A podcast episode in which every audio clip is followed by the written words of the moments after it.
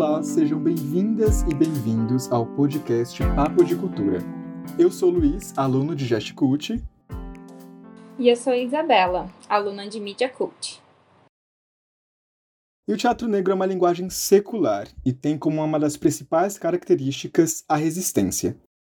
Dos teatros municipais aos teatros de rua, dos teatros de arena aos teatros online, contar histórias a partir dessa arte é parte essencial da nossa cultura mas quais histórias e de que forma estão sendo contadas? E mais, quem está a contá-las?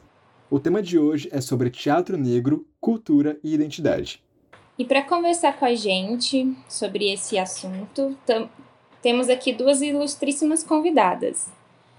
Eliane Almeida é jornalista, mestre em processos comunicacionais, doutoranda em mudança social e participação política pela IASH USP além de pesquisadora, ativista e apresentadora do programa Mídia ao Ponto no canal Farofa Crítica no YouTube.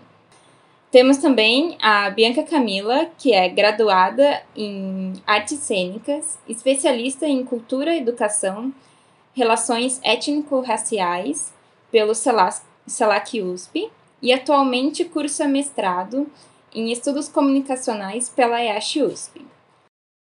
Então eu quero agradecer muito a sua presença, Eliane. Obrigada aí por ter aceitado estar com a gente. Quem agradece sou eu, meu querido. Eu estou muito feliz com o convite, muito honrada, na verdade, de estar conversando aqui com vocês e de poder falar da pesquisa, de poder falar um pouco sobre o que foi o Teatro Experimental do Negro, essa ousadia de um pequeno grande homem, mas gigante, na verdade, chamado Abdias do Nascimento, né? Perfeito. Obrigado você também, Bianca, por ter aceitado o nosso convite, estar aqui no Papo de Cultura. É, gente, eu que agradeço, né, o convite de poder aí contribuir com vocês, né? Também estudei no CELAC, então tenho uma identificação muito grande com o trabalho de vocês e estou muito feliz de poder contribuir, né? Vocês abordando esses temas tão importantes, tão necessários, né? Para a gente conseguir debater a sociedade atual. Valeu, gente. Ótimo. Para começar, para a gente começar esse tema que é tão complexo, tão importante, tão amplo, queria saber um pouquinho mais de vocês, é, da trajetória de vocês e contar essa trajetória a partir da relação de vocês com o teatro. Então, é, é, vocês fizeram teatro em algum momento da vida, na infância, um pouco mais tarde? Como que é a trajetória de vocês? Como que o teatro fez ou faz parte na vida de vocês? Conta um pouquinho pra gente sobre vocês a partir dessa perspectiva do teatro. É, a minha paixão pelo teatro se deu na infância, por incrível que pareça. É, mas foi uma única experiência que eu consegui ter na escola.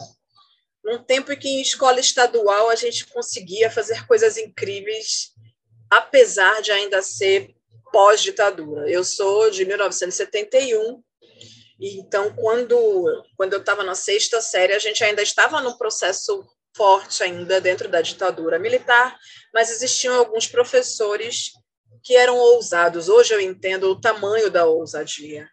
E o texto que a gente apresentou no teatro foi Morte e Vida Severina. E me marcou muito, muito, muito, muito, porque a gente não tinha muita noção do que acontecia no resto do Brasil. E ler aquele texto, naquele momento, para mim, foi muito marcante. Eu tinha 11, 12 anos. Então, não tinha muita noção do que estava acontecendo no mundão. Mas eu sabia que alguma coisa estava concreta acontecendo. E algum tempo depois é que a gente entra no período de democracia outra vez, com Ulisses Guimarães e tal. Tancredo Neves, aliás. Enfim, o grande lance é que, depois desse processo, eu não consegui, por causa de problemas de grana mesmo, por causa de falta de, de dinheiro. É aquela velha história: você ou você trabalha ou você comia. Né? Eu não tinha muito dessa coisa. Então, a única coisa que a gente tinha de fato de acesso à, à cultura era cinema. Teatro passou a ser uma coisa que eu gostaria muito de ter feito, mas que eu não fiz porque era muito caro, Uh, o único lugar que tinha aula de teatro em Santos era no Teatro Municipal e ficava muito longe de onde eu morava, então, onde, onde eu moro até hoje, na verdade. E eu não tinha condição de pagar o transporte uh, para fazer o curso, então não consegui.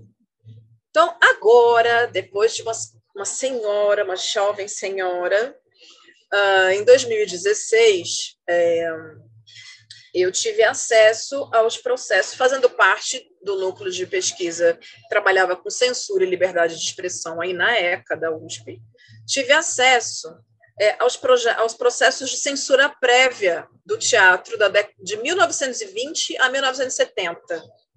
Na época, esse arquivo, chamado Miroel Silveira, se encontrava uh, dentro da biblioteca ou num espaço que era da biblioteca da ECA. Então, estava sob os cuidados da ECA. E existia um núcleo de pesquisa que fazia, então, uh, análises a partir desses processos. E aí, minha gente, eu descobri já com indicação da professora coordenadora do núcleo, que existiam peças do Teatro Experimental do Negro. E foi a partir da, de uma peça importantíssima do Abdias do Nascimento, a Sortilégio Mistério Negro, que eu iniciei um processo de conhecer melhor o que, que tinha dentro desse arquivo. Eu escrevi artigo e capítulos de livros sobre uh, esse, essa peça. A gente fazia, estava fazendo na época dentro do do Centro de Pesquisa e Formação do SESC, um ciclo de leituras dramáticas de textos censurados e vetados pela censura. A peça Sortilégio, do Abdias, foi uma dessas peças. Mas pesquisando o Sortilégio, eu comecei a buscar outras peças do TEM que, tipo, que queriam ser, ter sido apresentadas em São Paulo. Qual não foi minha surpresa quando eu encontrei 20 processos de peças que até hoje ainda estão inéditas do TEM para serem apresentados no Teatro de São Paulo. Então, a minha aproximação com as peças efetivamente do TEM e com a história do Teatro Experimental do Negro se deu a partir desse processo, porque existe uma existe uma força, existe um, um interesse num silenciamento de temas ligados à questão racial no teatro, ainda mais quando a gente fala de década de 30, 40, muito forte. E o Teatro Experimental do Negro surgiu com uma proposta inicial de colocar corpos negros nos palcos. Temas que falassem da questão racial, mas que normalmente eram escritos por pessoas brancas, o que era, na verdade, um grande problema. Então, já vinha incutido ali uma série de, de, estereótipos também nesses textos, que são importantes porque marcam esse, esse início desse processo de, hum, de, apari, de aparição desses corpos negros nos palcos. Mas, na verdade, inicia um processo de discussão sobre esses corpos e sobre a possibilidade de pessoas negras escreverem textos para o teatro, que também era uma grande novidade. Então, o meu acesso ao TEM passa por isso. Eu já conhecia o Abdias do Nascimento, porque já sou ativista há muito tempo, mas eu conheci o Abdias enquanto senador da República, como criador do TEM, sim, mas não com a profundidade que eu posso ter agora a partir do pensamento dele e da construção a várias, muitíssimas mãos, porque a gente precisa uh, também entender que, sim, essa ideia partiu, sim, da cabeça do, do Abdias, ele construiu essa ideia, e a gente pode falar dessa trajetória um pouquinho mais para frente, mas é muito importante que a gente diga que o Teatro Experimental do Negro só pôde existir no tamanho que ele foi, porque ele teve um monte de gente muito competente atuando junto com ele. Isso é muito importante que se diga, porque muitas vezes parece que ele fez tudo sozinho. Ele era um homem incrível, gente. Realmente eu não consigo entender que horas ele dormia porque o menino escrevia, era jornalista, ativista, diretor de teatro, poeta, sabe? É, político. Era uma coisa imensa que ele fazia. Mas ele também teve muito apoio de pessoas muito importantes, e eu acho que isso é importante que a gente diga. É, depois ele conseguiu perceber, na verdade, né? tanto que escreve o quilombismo, porque entende que é a força da, da comunidade, que é quando a gente consegue atuar juntos, que a gente consegue efetivamente transformar. Mas vamos escutar a Bianca um pouquinho também, para a gente ver se a gente conversa, né? É, então, gente, boa noite. É, a minha trajetória com teatro, na verdade, começou na escola também, né? Uma coisa em comum com a Eliane. E hum, fui fomentada pelos professores, né? Porque eu sempre tive proposição de organizar uh, as questões artísticas na escola. Então, os professores vai fazer teatro, vai fazer teatro. E acabei que acabei cursando aí, né, teatro na graduação, artes cênicas. É, me apaixonei, mas dentro das produções que participei, sentia muito essa questão da raça, né? Não haviam protagonistas negros, então para mim personagens negras era muito difícil, né? Então eu sempre ficava no papel de coadjuvante, né? Independente da minha qualidade interpretativa. É, via que a questão de raça jamais era abordada, nunca era abordada nos espetáculos, né? Então isso começou a me incomodar, né? E, mas acabei deixando isso de lado e só quando entrei no serviço público, eu comecei a trabalhar na Secretaria de Direitos Humanos enquanto arte educadora, foi que, como eu estava escrevendo projetos e aí conversando com as pessoas, né, da Secretaria de Igualdade Racial, eles falaram, ah, mas você conhece o TEM, né? E aí foi o meu primeiro contato com o teatro negro, né? E aí conhecendo a Abdias Nascimento, conhecendo o TEM, isso é uma crítica curricular, porque eu não tive, né, no currículo da minha faculdade de graduação em teatro. Então, a partir do meu trabalho na Secretaria de Direitos Humanos, né, conheci o TEM e conheci o Abdias, e daí só aumentou minha paixão, né, e iniciei as minhas pesquisas acadêmicas, né, com o Teatro Negro Paulistano, né, com os grupos Os Crespos, Coletivo Negro, e é até engraçado porque em uma das minhas entrevistas acadêmicas, né, eu perguntei, né, para alguns integrantes do, desses grupos, ah, mas para vocês o que é o teatro negro? E aí um dos integrantes respondeu: teatro negro é negro porque a gente diz que é negro, né? E só nessa afirmação que ele traz, é, você vê a carga política, né? É um teatro negro porque a gente diz que é negro. Então, você tem uma manifestação política, né, nessa afirmação. E, e, eu acho muito importante a gente pontuar, né, que não existe um teatro negro, né? Existem vários teatros negros, né?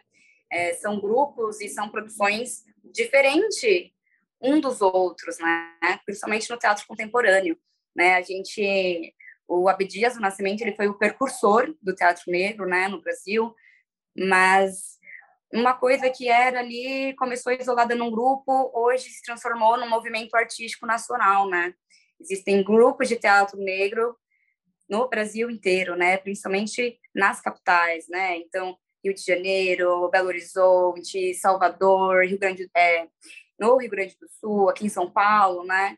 Em Porto Alegre, Rio Grande do Sul, Porto Alegre. Então, se transformou num movimento, né? Contemporâneo artístico. Então, acho que é bem importante a gente pontuar isso, né? Deixa eu só falar uma coisa sobre isso, porque é, esse é também um incômodo que me dá quando se fala do TEM. Você, ah, eu tenho um movimento percursor. Não é verdade. E por que, que eu digo que não é verdade? Antes do TEM, na década de 20, existia um grupo de teatro de revista que era comandado pelo Deixa Colar. Este homem negro constituiu, então, a, o Pixinguinha era um cara que tocava nesse teatro. E eles já tinham, então, nessas peças, algum cunho político. Tanto que, assim, não se podia falar de política frontalmente naquela época, mas os títulos das peças já traziam uma a gente não tem acesso aos conteúdos. Mas eu encontrei um processo, um, um processo de censura prévia falando do Dechocolat. Então, era uma peça que ele apresentava para a censura de São Paulo, e ali tem um histórico sobre ele. Então, fala sobre ele e sobre os nomes das peças desse grupo que existiu, que era a Companhia Negra de Revista de 1923. Então, não, o TEM não foi o percussor. O que eu tenho, tem de, o que eu tenho traz de novidade é uma, é uma visão de trazer para dentro do palco a intelectualidade, a possibilidade de construir uma intelectualidade e de valorizar a cultura a partir do teatro, utilizando então o teatro como uma ferramenta para isso. Então, o que ele traz de novo é a forma como ele usa o teatro para politizar. E aí ele está colocando o negro como protagonista nesse processo. Essa é a grande novidade do TEM. Havia uma outra companhia de revista também, formada por, por pessoas negras, é que na época a gente também cai nesse perigo de dizer o que é teatro de verdade e o que não é teatro de verdade, né? O próprio Abdias fazia isso quando ele falava das questões folclóricas. Ele entendia que falar de folclore não diminuía, mas também não era o único espaço para se falar de cultura negra. E é justamente nesse sentido que muita gente começou a dizer por aí, e ele mesmo desmente, de que ele tinha muita confusão com Solano Trindade, que é o cara que cria o teatro um, folclórico brasileiro, uh, e que vai viajar o mundo mostrando o folclore brasileiro. E o TEM tem uma outra proposta. O TEM tem uma proposta de construção de uma intelectualidade que foi construída num caminhar que a gente conhece pouco ainda, que é a passagem do Abdias na Argentina, quando ele era da Santa Irmandade Orquídea, da experiência dele enquanto presidiário do Carandiru por dois anos, e depois da saída dele. Então, o Abdias, que constrói o Teatro Experimental do Negro, é um homem que passa por uma questão política muito forte e que está empenhado em inserir, em de fato colocar dentro da sociedade o corpo negro. E que ele já não achava que era só o caminho da, da, da do folclore, o caminho, uh, único caminho que a gente tinha, mas assim da construção de uma intelectualidade. E é nesse sentido que ele vai buscar as parcerias.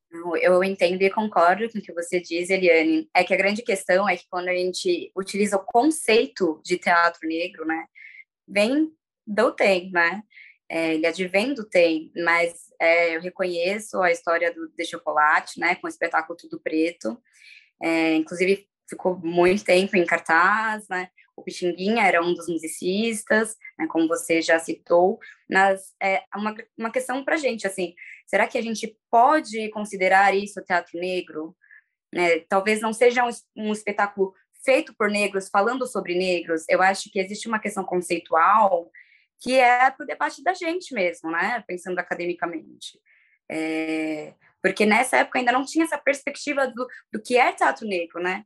Quando o Abdias cria o TEM, ele propõe um conceito, né?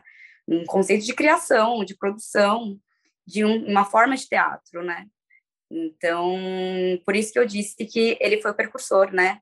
Mas, precursor do conceito, mas não que não tenha havido é, é, manifestações de negros no teatro, ou, ou, do negro teatro, do negro falando do negro no teatro, né? O de Chocolate, ele foi uma pessoa muito importante nisso, né? Muito bom. Eu tenho, é, ouvindo vocês falar, eu fiquei curioso. Acho que é mais uma provocação, assim, para saber. É, quando a gente fala de teatro, é, principalmente sobre o TEM, sobre o teatro negro, a gente tem poucas informações num contexto mais geral, no senso comum. É, quando a gente pensa, por exemplo, em um momento pós-abolição, ali depois de 1888, a gente tem algumas, é, enfim, questões de, por exemplo, mesmo após a abolição, boicote, políticas em que você ainda segrega e oprime a população negra e oprime as suas expressões culturais. E geralmente essas expressões culturais que aparecem são samba ou a própria religiosidade. Então você tem uma opressão vindo do, do Estado, da polícia, é, em relação ao samba ou à própria dança, a própria capoeira. É... Mas pouco se fala sobre o teatro. Então a gente, né, e a minha pergunta vai nesse sentido, assim, quando a gente fala é, é, dessa história das manifestações pretas no Brasil, a gente sempre lembra muito do samba, sempre lembra muito da religiosidade. é, né, do candomblé, enfim, todas as, as religiões de matrizes é, é, africanas brasileiras, mas poucos falam do teatro. Então, quando a Eliane traz essa, né, houve em 1920 um espetáculo, né, é, eu fiquei, nossa, que, eu não sabia disso, isso é muito interessante. Né? Então, como é que o teatro quais dados a gente tem, o que se fala sobre isso, o que vocês, como acadêmicas pesquisadoras, podem trazer sobre isso. É, é, isso, as pessoas pretas também faziam teatro, faziam música, faziam dança, tinham suas religiões diversas, e o teatro fica tão num lugar tão é, euro, europeizado ou muito contemporâneo. Eu não sei, assim, eu não sei se, se eu soube fazer a minha dúvida. Eu estou aqui me lembrando também dessa questão é, a gente, nós da academia, a gente tem um defeito, e aí eu acho que é um defeito, que é essa mania de conceituar tudo. E que às vezes a gente acaba perdendo a flexibilidade de entender certas coisas que podem ser vistas como. Por exemplo, na história do teatro, a gente também tem a aparição do primeiro palhaço negro que criou o que depois acabou sendo entendido como circo-teatro, que foi o palhaço Benjamin. O Benjamin é do final do século XIX. Então, é, eu, eu acho incrível o processo todo do TEM e acho que, de verdade, o que tem de novo é, essa, é esse olhar sobre uh, essa possibilidade de utilizar o, o teatro como uma ferramenta política, que é o que a gente está vendo a galera fazer hoje. É o que o pessoal dos Crespos faz lindamente, aliás, eles são incríveis. O que os Crespos fazem. Um, enfim, o grande lance é. Um, o teatro negro não cabe numa caixinha. A gente se espraia.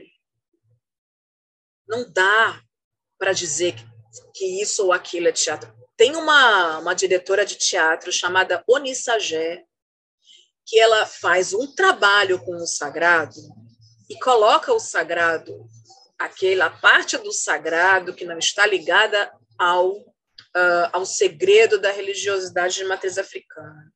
Onissagé tem um trabalho incrível e ela coloca, então, aquilo que se pode saber dos orixás a serviço da constituição de, uma, de, uma, de um pensar para as pessoas entenderem o que é a questão racial. E eu estou falando, por exemplo, do espetáculo Peles Negras, Máscaras Brancas, que eles fizeram lá em Salvador e que foi um negócio de louco, onde ela mistura o sagrado do candomblé com o texto de Fanon. Essa proposta é uma proposta do Abdias, quando ele cria o texto Sortilégio Mistério Negro. Mas o que é que alimentava o Abdias naquele momento? Ele tinha acabado de ser apresentado a um pensamento martinicano, né, da Martinica, do Caribe, chamado negritude. E o movimento da negritude fica impregnado em Abdias, que começa a entender que para ele conseguir falar mais sobre a questão racial, ele precisava entrar mais dentro dele mesmo e entender as coisas pelas quais ele passava enquanto homem negro só aconteciam com ele porque ele era negro e que era aquilo que precisava ser dito. E aí ele escreve o texto Sortilégio Mistério Negro, colocando ali todas as agruras de ser um homem negro no Brasil. E o incrível do texto dele é isso. Ele está ali e aí, quem conhece um pouco da biografia do Abdias, vê que o Emanuel, o personagem principal do texto, é, é o Abdias. É o Abdias que está ali. Foi o Abdias que apanhou da polícia e foi preso, foi o Abdias que teve que abrir mão de viver com as pessoas que amava para poder ter uma vida melhor. Foi o, foi o Abdias que teve que se, se adaptar a esse mundo para poder ser aceito. E não era aceito, porque não tem como virar as costas para aquilo que se é. E ele coloca no, ele coloca lá no palco um PG para Exu. E o menino já não era nada, né? ele só era filho de Exu. Já começa como? Coloca lá um PG para Exu, os atabaques tocando, filhas de santo cantando pontos de candomblé no palco. É muita ousadia. E é por isso que a gente entende, inclusive, por que, que o processo de censura prévia dele começa em 1951 e só é liberado para apresentação única, tanto no Rio de Janeiro quanto na cidade de São Paulo, em 1957 porque era muito abuso para aquele tempo querer colocar o candomblé no palco. E é o que Onissagé faz hoje, dando na cara da sociedade. E o grande lance aqui continua causando espanto. Continua causando espanto. Então, eu gosto muito, Bianca, dessa fala, eu não sei com quem você conversou, mas quando você falou que, é, que, que você, nas suas pesquisas, a pessoa disse para você que o teatro é negro porque a gente diz que o teatro é negro, é isso. O teatro é negro porque ele é atravessado pelas nossas dores e pelas nossas felicidades também. Porque quem vê o, o, a peça, o espetáculo sobre a vida de Elza Soares, vê que aquilo é teatro negro, mas vê ali como uma obra de arte que sai de todas as caixas.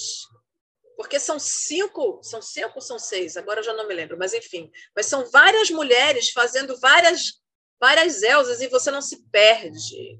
E é uma mulher diferente da outra, porque Elsa é todas as mulheres brasileiras.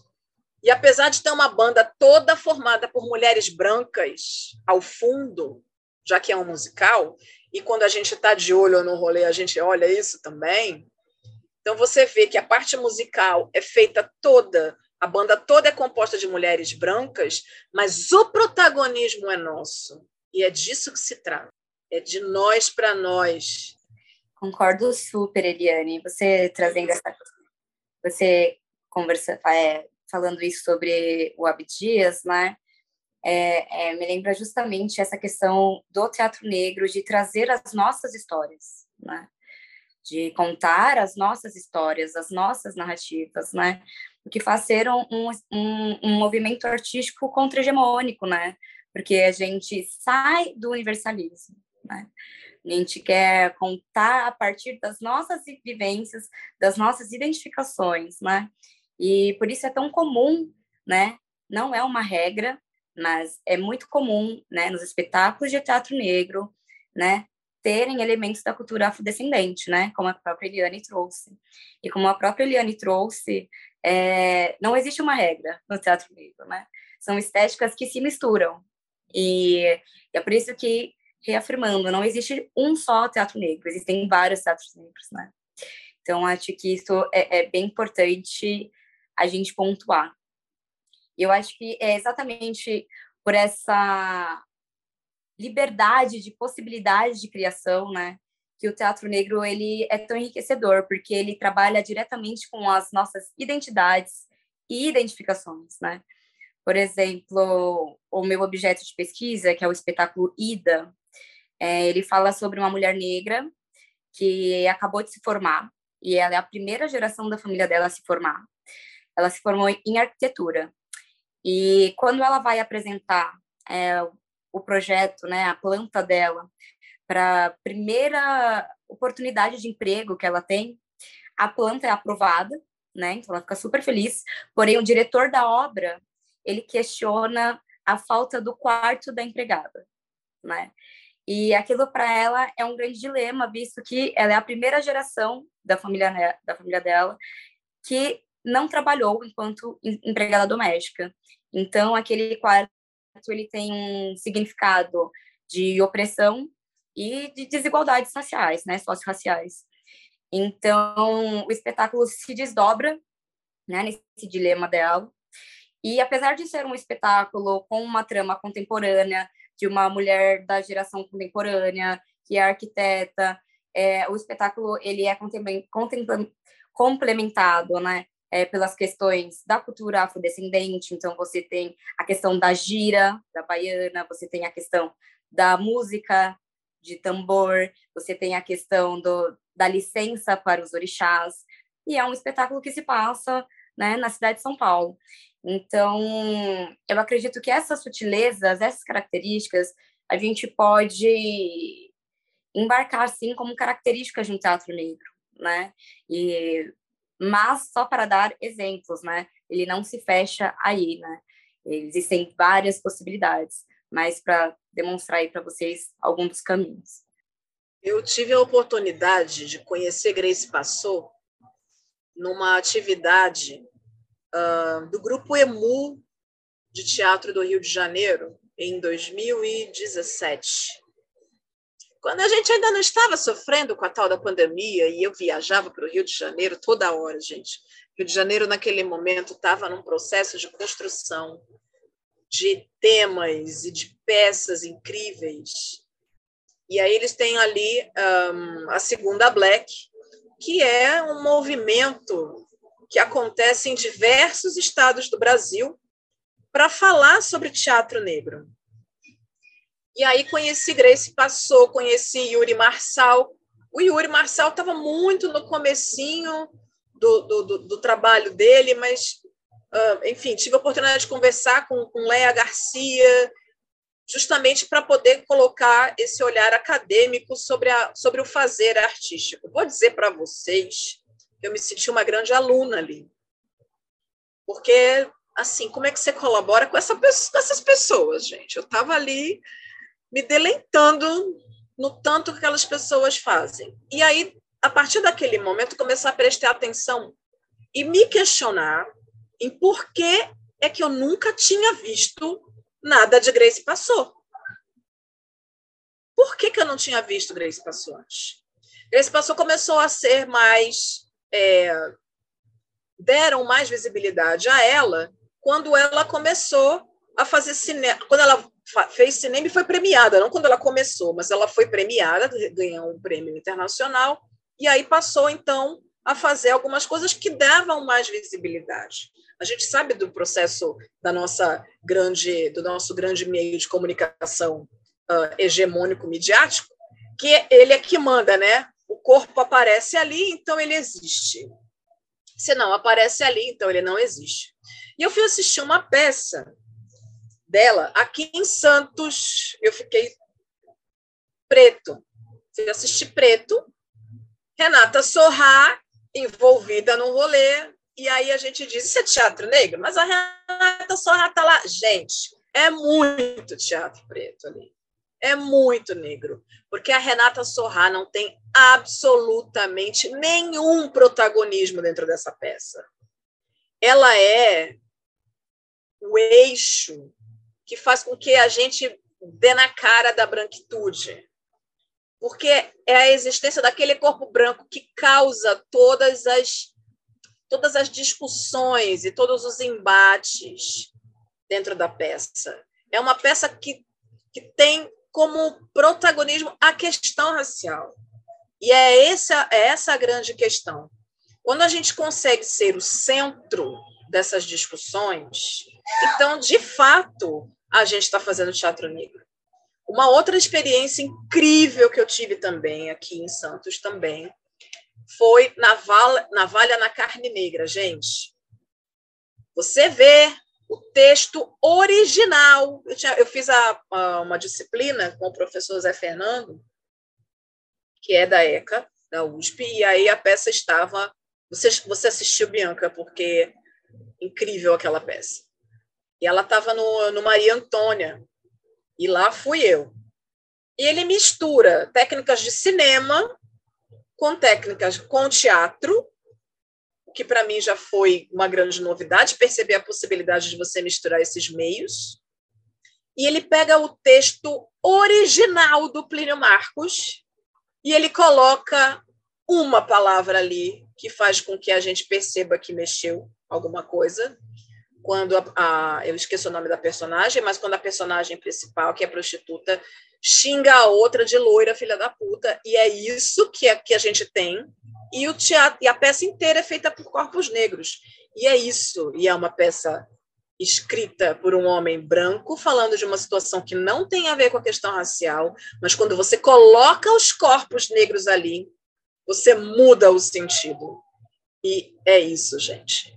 Precisa ser muito master para entender quais são as sutilezas de um corpo negro ali no palco. Exato, Eliane. É o nosso corpo, ele já traz uma carga histórica, né? Ele já representa, ele já tem estigmas históricos, já tem estereótipos, né?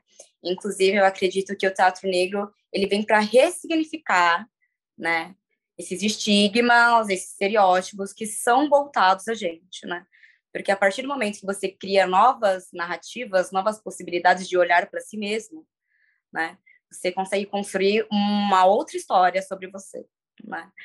É, e é exatamente isso que você disse, né? O texto do Plínio com corpos negros se transforma em um outro espetáculo, justo pela nossa carga histórica corporal, né?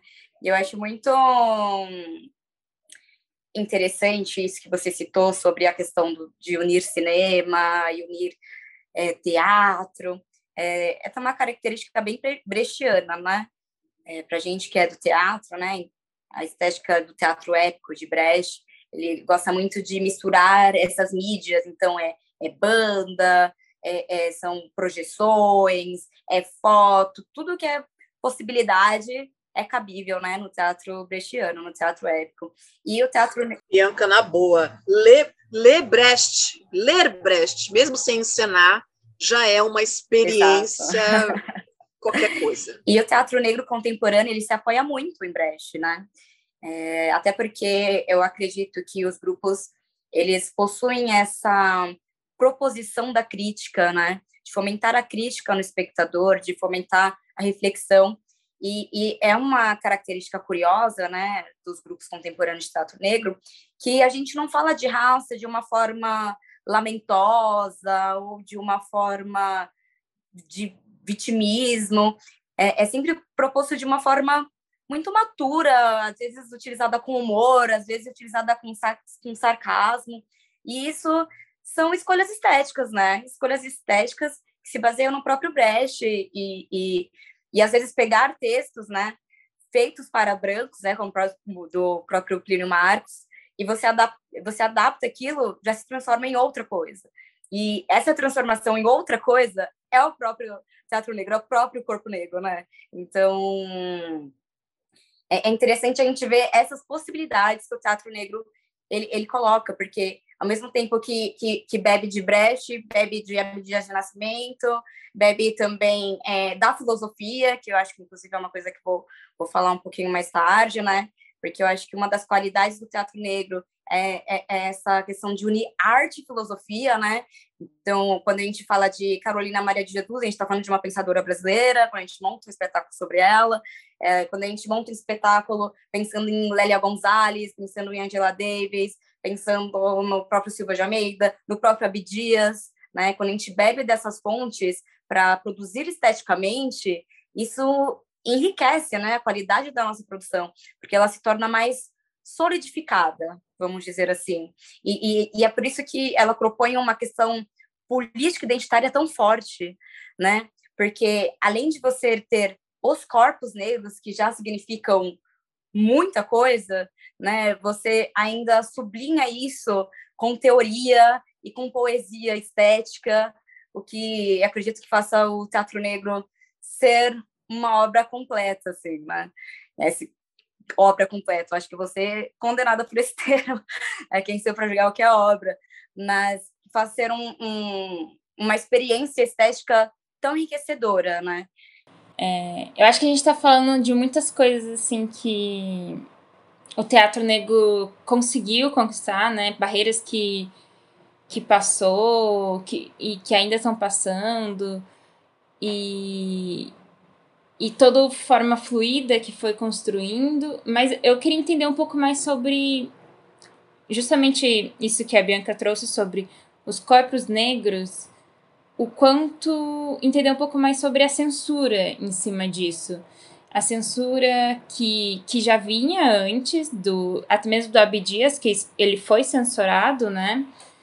E queria entender um pouco mais como que a gente reflete isso na na atualidade, na contemporaneidade, onde, onde estão as barreiras hoje em dia, que são diversas, mas eu queria que vocês pontuassem melhor onde que estão esses entraves e para a gente entender que que ainda tem muito disso, né? Por mais que a gente está falando aqui do quão enriquecedor é o teatro negro, ainda tem muito a ser. Há muitas barreiras, muitas, muitas coisas a serem conquistadas dentro do teatro, né? Olha, essa pandemia deu um break num processo maravilhoso de crescimento absurdo do teatro negro. A gente tinha teatros, no Teatro Riachuelo, Teatro Municipal, os maiores teatros do Brasil, lotando para assistir peças com corpos negros no centro.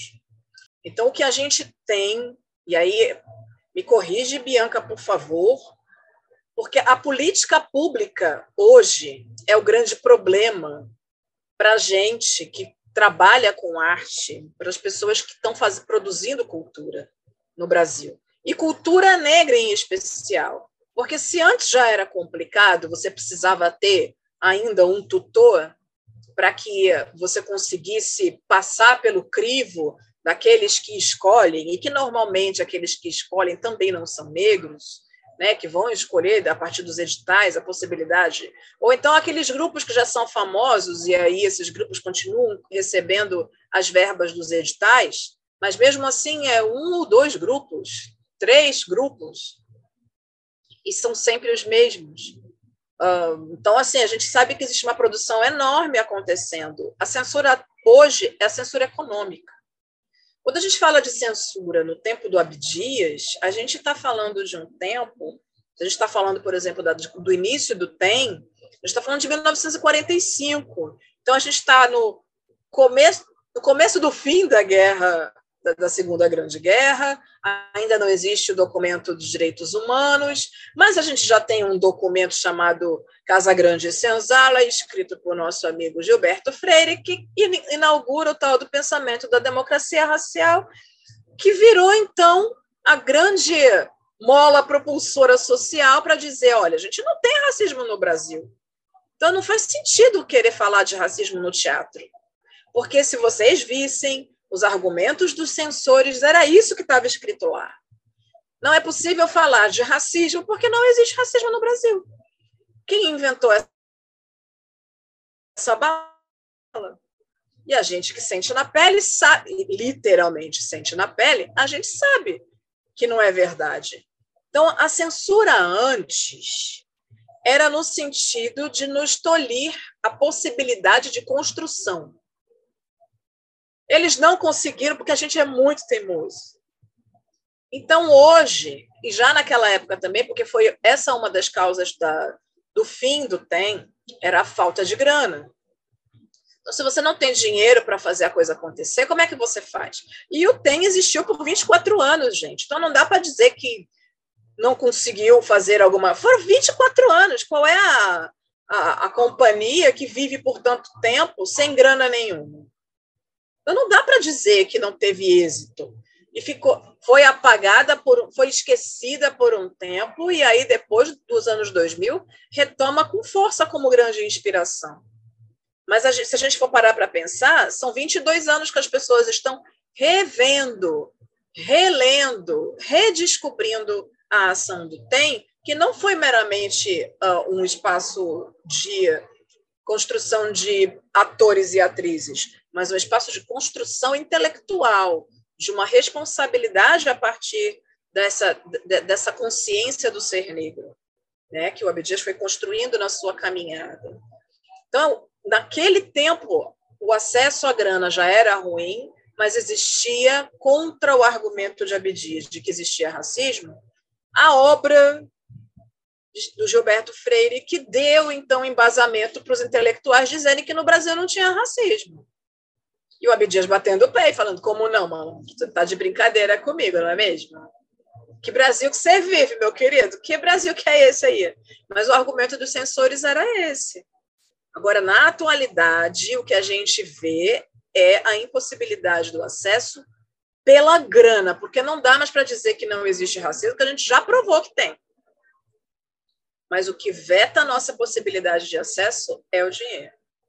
É, inclusive, é, pontuando uma coisa que a Isabela disse, é, Isabel disse, ai, o teatro negro foi fluindo. Não, ele não foi fluindo, né?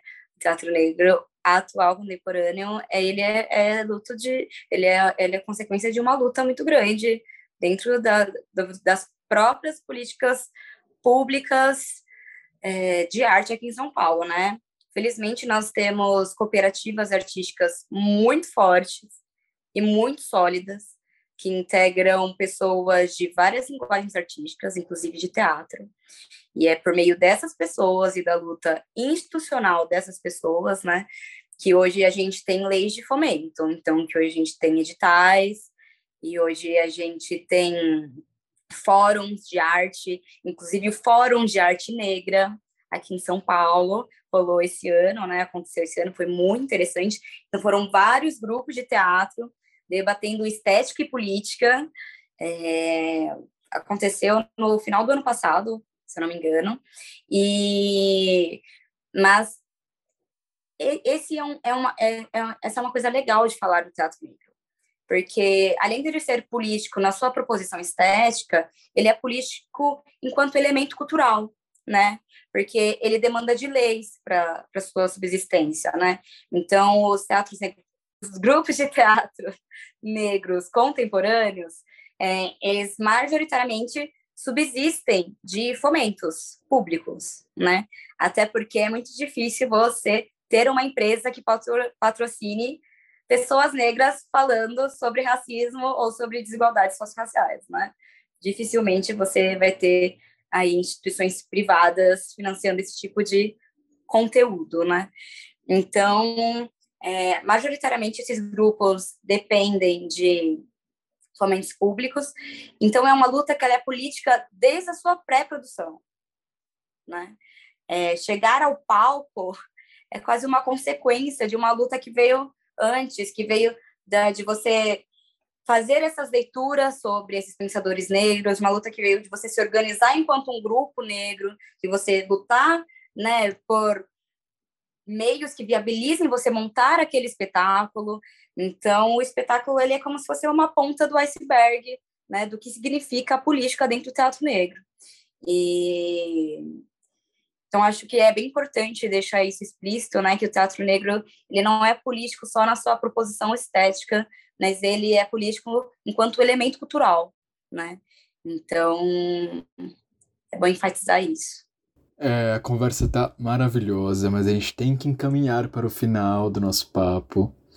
É, antes do final, é, gostaria que você, Bianca e Eliane, contasse pra gente ou indicasse é, artistas ou grupos ou coisas que as pessoas pudessem pesquisar mais sobre o teatro negro, referências importantes, né, primeiros passos para quem não conhece ou conhece um pouco, continuar a, na sua pesquisa própria em casa, é, ou com, enfim, colegas, quais referências bacanas para quem está ouvindo poder conhecer um pouquinho mais do teatro negro depois desse papo tão potente, com tantas referências e com tantas coisas interessantes aí para a gente saber. Aí a, o Grupo Os Crespos tem uma revista incrível que tem online. Sou doida naquele povo. Gente, olha, quando os crespos aparecem, eu fico enlouquecida sempre. Mas a revista deles é incrível, ela se chama Legítima Defesa. E este nome não é por acaso, também está ligado ao, ao movimento de negritude ao qual o Abdias do Nascimento bebeu também nessa fonte no final da década de 40, começo da década de 50, e trouxe para dentro do TEM essa filosofia, essa, essa forma de construir, de se construir enquanto ser negro. Então, eu super indico é, as revistas, e aí são as, eu acho que são três publicações que eles têm uh, da legítima defesa. Eles fazem um trabalho incrível de pesquisa, indicação, de leitura. A revista é maravilhosa. Tem um livro também da professora Leda Maria Martins, chamado Teatro em Branco e Preto. Gente, precisa serem sombras. Vocês têm que ler também, porque ele é incrível. O problema que, que acontece é um livro esgotado, né, minha gente? É um livro esgotado, Então tem que procurar na biblioteca ou falar com os amigos que gostam de teatro. E... Eu queria também indicar para vocês, e isso eu sei que tem na biblioteca, Mário de Andrade, porque eu fui lá fuxicar, obviamente, né, minha gente? Mas lá tem os livros, tem um livro chamado Testemunhos. O livro Testemunhos mostra algumas peças que o Abdias do Nascimento havia selecionado para o TEM apresentar, mas nem todas conseguiram ser apresentadas. O que, é interessante ali?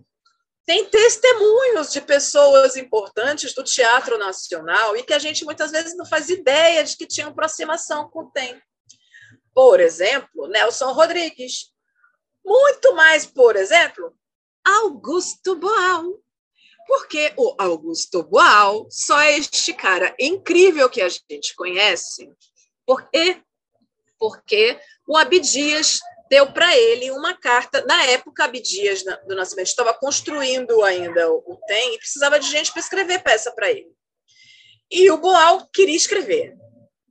Quem apresenta o Boal para o Abdias foi o Nelson Rodrigues. E o Nelson Rodrigues também era muito próximo do, do Abdias. E aí, eles se apresentam. O Boal quer construir uma carreira como diretor e o quer alguém que escreva para ele, gente. Juntou a fome e a vontade de comer.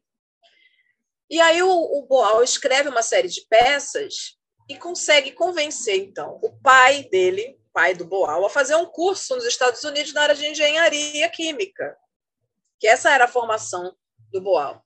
E consegue, em paralelo, uma carta. Ele entra em contato com a Universidade Howard, Howard University, e vai estudar dramaturgia lá nos Estados Unidos, ao mesmo tempo que ele faz uma especialização em química.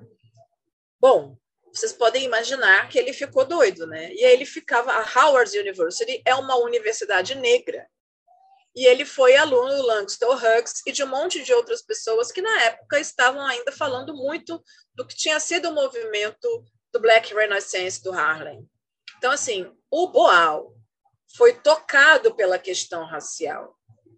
E quando ele volta para o Brasil, ele foi, então, trabalhar no Arena, mas ele já tinha sido mordido pelo bichinho do social. E aí, mas aí ele não ele não abraça a questão racial. E aí ele cria o termo, ele acaba se apropriando do termo do termo oprimido para poder falar de todos de uma maneira genérica. Essa é uma crítica que eu e Zinha tenho a ousadia de fazer. Porque, na verdade, a história do teatro também invisibiliza essa parceria do Boal com o Abdias, como também visibiliza a parceria Nelson Rodrigues e Abdias. E são pessoas que a gente vê sendo exaltadas na história do teatro, mas que de forma alguma são linkadas ao teatro negro. Perfeito, Iriane, concordo plenamente. Inclusive, é, na minha pesquisa, né, em um dos capítulos, eu faço uma crítica ao próprio Saldi, né, que é um grande historiador é, do teatro brasileiro, e você não vê citações sobre o teatro negro né, na obra dele. Então, para a gente, isso é uma inviabilização, né? E, como mesmo já citei aqui, é, eu não tive história do teatro negro dentro do curso de graduação em artes cênicas, né? Nem sabia que existia essa possibilidade de teatro, né? Fui conhecer depois da graduação, né? Então, quanto isso afeta, né, a nossa estrutura curricular, né? Então, até enquanto atores e atrizes. É, sobre as indicações, gente, é, gostaria de chamar a atenção, né? A Eliane disse é, sobre a revista Legítima Defesa, é realmente uma fonte incrível sobre teatro negro e são artigos bem curtinhos, porque é em formato de revista, então vale super a pena. E eu gostaria de lembrar, né, que o próprio Abdias do Nascimento, ele tinha o jornal Quilombo, então é, essa referência do teatro negro sempre estar também conectada a publicações, a realmente você pensar a teoria, você escrever, é, você pensar conceitos, você pensar estética e solidificar isso, né?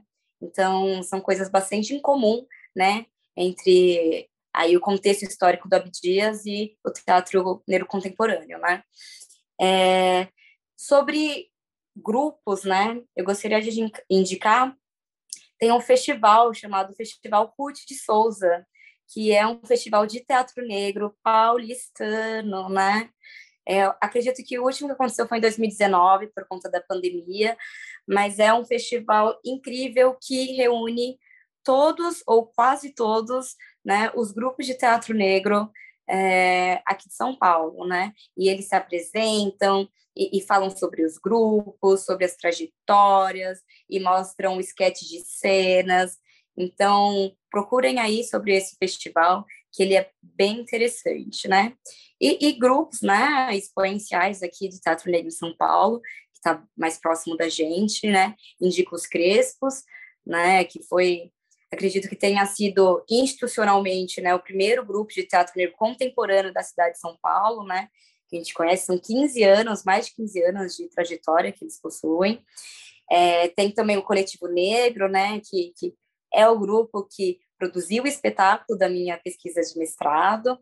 É um grupo muito importante também, também tem mais de 10 anos de, de trajetória, tem muitos espetáculos muito interessantes. Tem as Capulanas, né, que é um grupo da Zona Sul de São Paulo, um grupo negro feminista, então já envolve essa questão do gênero aí a mais, que é bastante interessante também o trabalho delas. Então, eu indico esses grupos para vocês começarem e a partir deles, com certeza, vocês descobrirão outras coisas aí. Ai, deixa eu dar uma dica do negócio que eu amo. É um grupo de teatro lá da Maré, do Rio de Janeiro. O nome da peça, ele está no YouTube. A peça se chama Eles Não Usam Tênis Nike. E, cara, vocês têm que assistir essa peça. Eles se apropriam do título Eles Não Usam Black Tie, né, do, do Gianfrancesco Guarnieri, e eles remontam. E eles usam essa, uh, esse texto, né, não é o texto, do, não tem nada a ver, é só o título mesmo, que é uma referência. E eles usam a técnica de coringa do teatro do oprimido. Então, são dois personagens feitos por quatro pessoas. Gente, é maravilhoso. Está no YouTube. Super indico. É, caro ouvinte, todas essas referências vão estar aqui na descrição deste episódio, porque são muitas coisas maravilhosas aqui. Bianca, você quer dar mais alguma dica? Eu vi que você ligou o microfone. Não é, eu queria só ressaltar o que a Gwen disse, que muitos espetáculos estão online no YouTube, viu? Então, quando vocês forem buscar as companhias, dá uma olhadinha no YouTube, porque tem vários lá, principalmente por conta da pandemia e tudo ficou online, né? Então, muitas apresentações estão disponíveis aí nos sites.